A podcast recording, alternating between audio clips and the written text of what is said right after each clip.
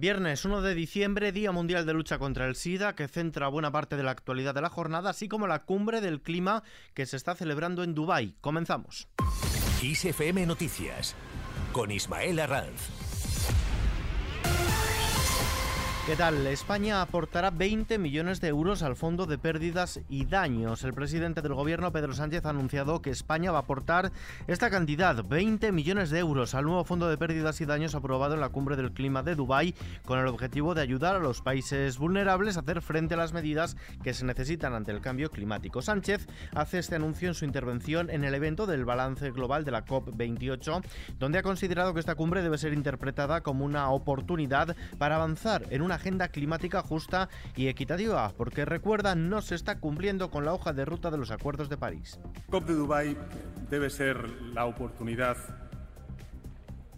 en estos próximos años. Esta debe ser, sin duda, y es el firme deseo de España. No soy un iluso, eh, la emergencia climática está causando estragos y estamos lejos de cumplir los objetivos marcados en París, pero esta COP nos ofrece una oportunidad de adoptar una nueva agenda climática reforzada, justa y equitativa que venga marcada por el resultado del balance mundial en las tres agendas climáticas. Por tanto, aprovechémosla.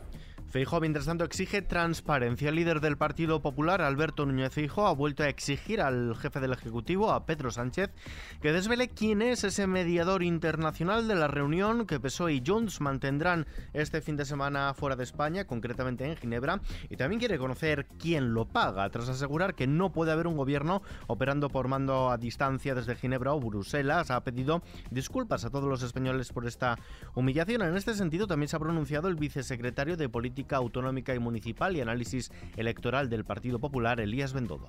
Que se esté hoy negociando la estabilidad, no la formación del gobierno que se negoció fuera, sino la estabilidad del gobierno y del país en Ginebra, con un interlocutor, con un verificador que no sabemos quién es, Sánchez y los suyos no se dan cuenta que en una democracia el verificador de lo que hace el gobierno es el pueblo. El pueblo es el verificador, no un tercero que hay que pagarle. ¿Quién va a pagar a ese hombre o a ese despacho que va a hacer de intermediario? Todo es un disparate. Eso es lo que tenemos ahora mismo en nuestro país.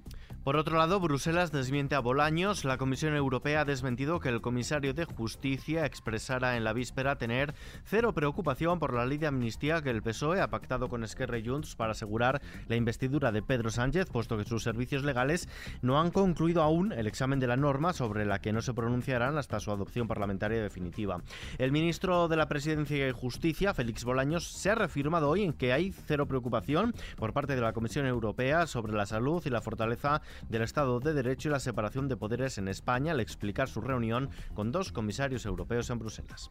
Creo que ayer fue muy claro y hoy repito palabra por palabra lo que dije ayer. No hay ninguna preocupación en la Comisión Europea con la salud y con la fortaleza del Estado de Derecho y de la separación de poderes en España. Ninguna preocupación. Yo lamento haber pinchado el globo de la derecha y de la ultraderecha que decían que Europa estaba preocupadísima. Pues no. Preguntado también sobre ello, el presidente del Consejo General del Poder Judicial, Vicente Aguilarte, ha desviado la respuesta afirmando que la responsabilidad y capacidad de renovar el Consejo General del Poder Judicial es de los partidos y el que no renueva no tiene legitimidad para reclamar nada a quien está sufriendo esa situación. Ante las dificultades para un acuerdo entre el PSOE y Partido Popular, ha pedido que se baje un poco la tensión. En Europa hay cero, pues, pues, pues mucho mejor que haya cero, lo dudo. Pero bueno, si lo ha dicho él, será que tiene relación directa con, con ellos. Pues quizá lo que debieran preocuparse todos es de renovar el Consejo. ¿eh? Más que inquietarse o, o, utilizarnos como arma, un poco como instrumento de lucha política permanente. No, si lo que hay que hacer es aislarse un poco de todo lo demás y renovar el Consejo.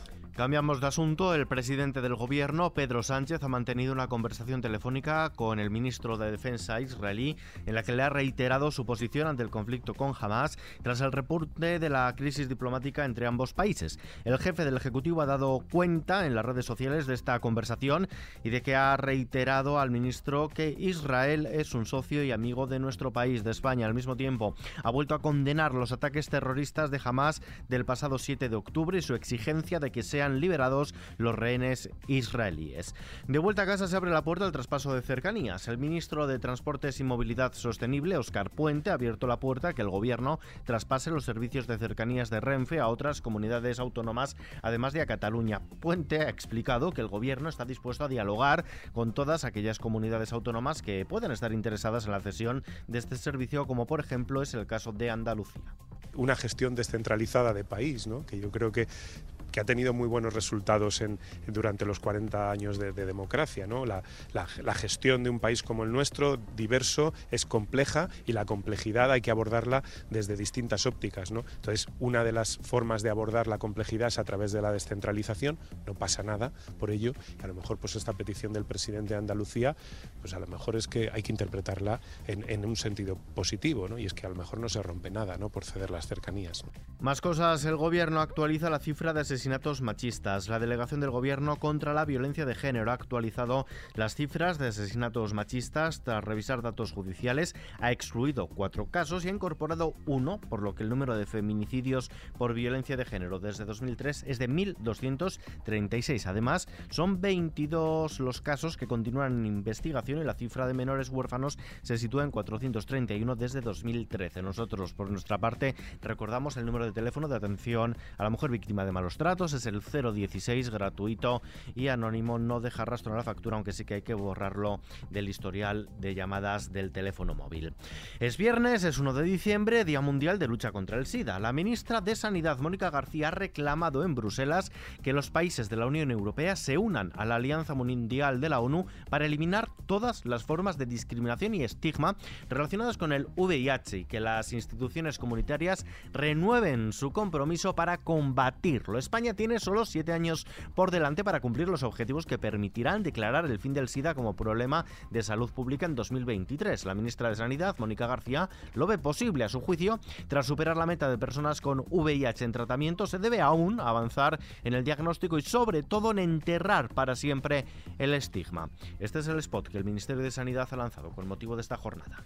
Un beso a la ciencia, al avance, a la innovación. Un beso al cambio de mentalidad y a la inclusión. Un beso a los tratamientos que hacen que indetectable sea igual a intransmisible. Un beso a las pruebas de VIH. Un beso a la profilaxis pre y post-exposición y a los preservativos. Y más besos a todas las personas con el VIH a las que les hemos negado besos. Ante el VIH la información es importante. Tomar precauciones evita la transmisión.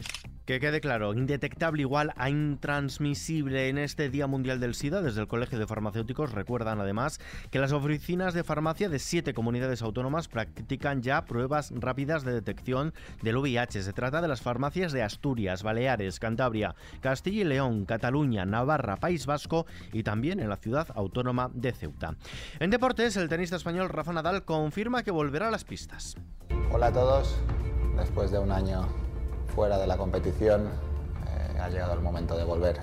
Será en Brisbane y será la primera semana de, de enero. Nos vemos allí. Lo acaban de escuchar, tras casi un año de ausencia por lesión, el tenista volverá a las pistas en el torneo de Brisbane, en Australia, que se disputará entre el 31 de diciembre y el 7 de enero. En los mercados, el IBEX 35 ha subido el 0,82% hasta los 10.140 puntos, marca nuevos máximos desde mayo de 2018. Este cierre lleva al selectivo español a ganar dos puntos porcentuales en la semana y en el año el 23,23%. El euro se cambia por un dólar con 8 centavos. Vistazo ahora al mapa del tiempo.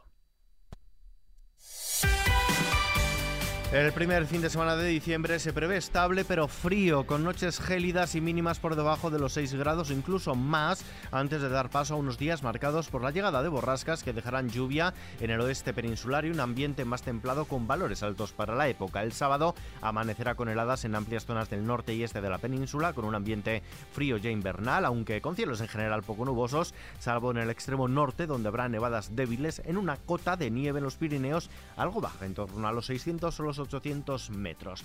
Y terminamos. Existe en el universo un extraño lugar. Tras triunfar en las librerías con su primer libro, Por si las voces vuelven, y en los escenarios con su monólogo Punto para los locos, Ángel Martín nos visita para presentarnos Detrás del ruido. Esto es lo que nos dice que nos vamos a encontrar. La respuesta a una de las preguntas que más veces me hicieron después de Por si las voces vuelven, que era, oye, pero ¿y cómo, cómo lo haces ahora para que no se repita lo que, lo que pasó? Y entonces pensé, pues, pues te mastico. Lo que hago yo ahora, todo lo que pueda, te lo, te lo pongo ahí. Si te sirve lo que yo estoy haciendo para que no se vuelva a ir todo al carajo, eh, fenomenal. Entonces es la respuesta a esa, a esa pregunta. Un libro donde continúa relatando sus experiencias vitales después de que hace cinco años padeciera un brote psicótico que le llevó a permanecer hospitalizado durante dos semanas. Un viaje del que nos quiere hacer partícipes en este libro en el que narra su verdadero reto a lo largo de estos meses no volver a caer.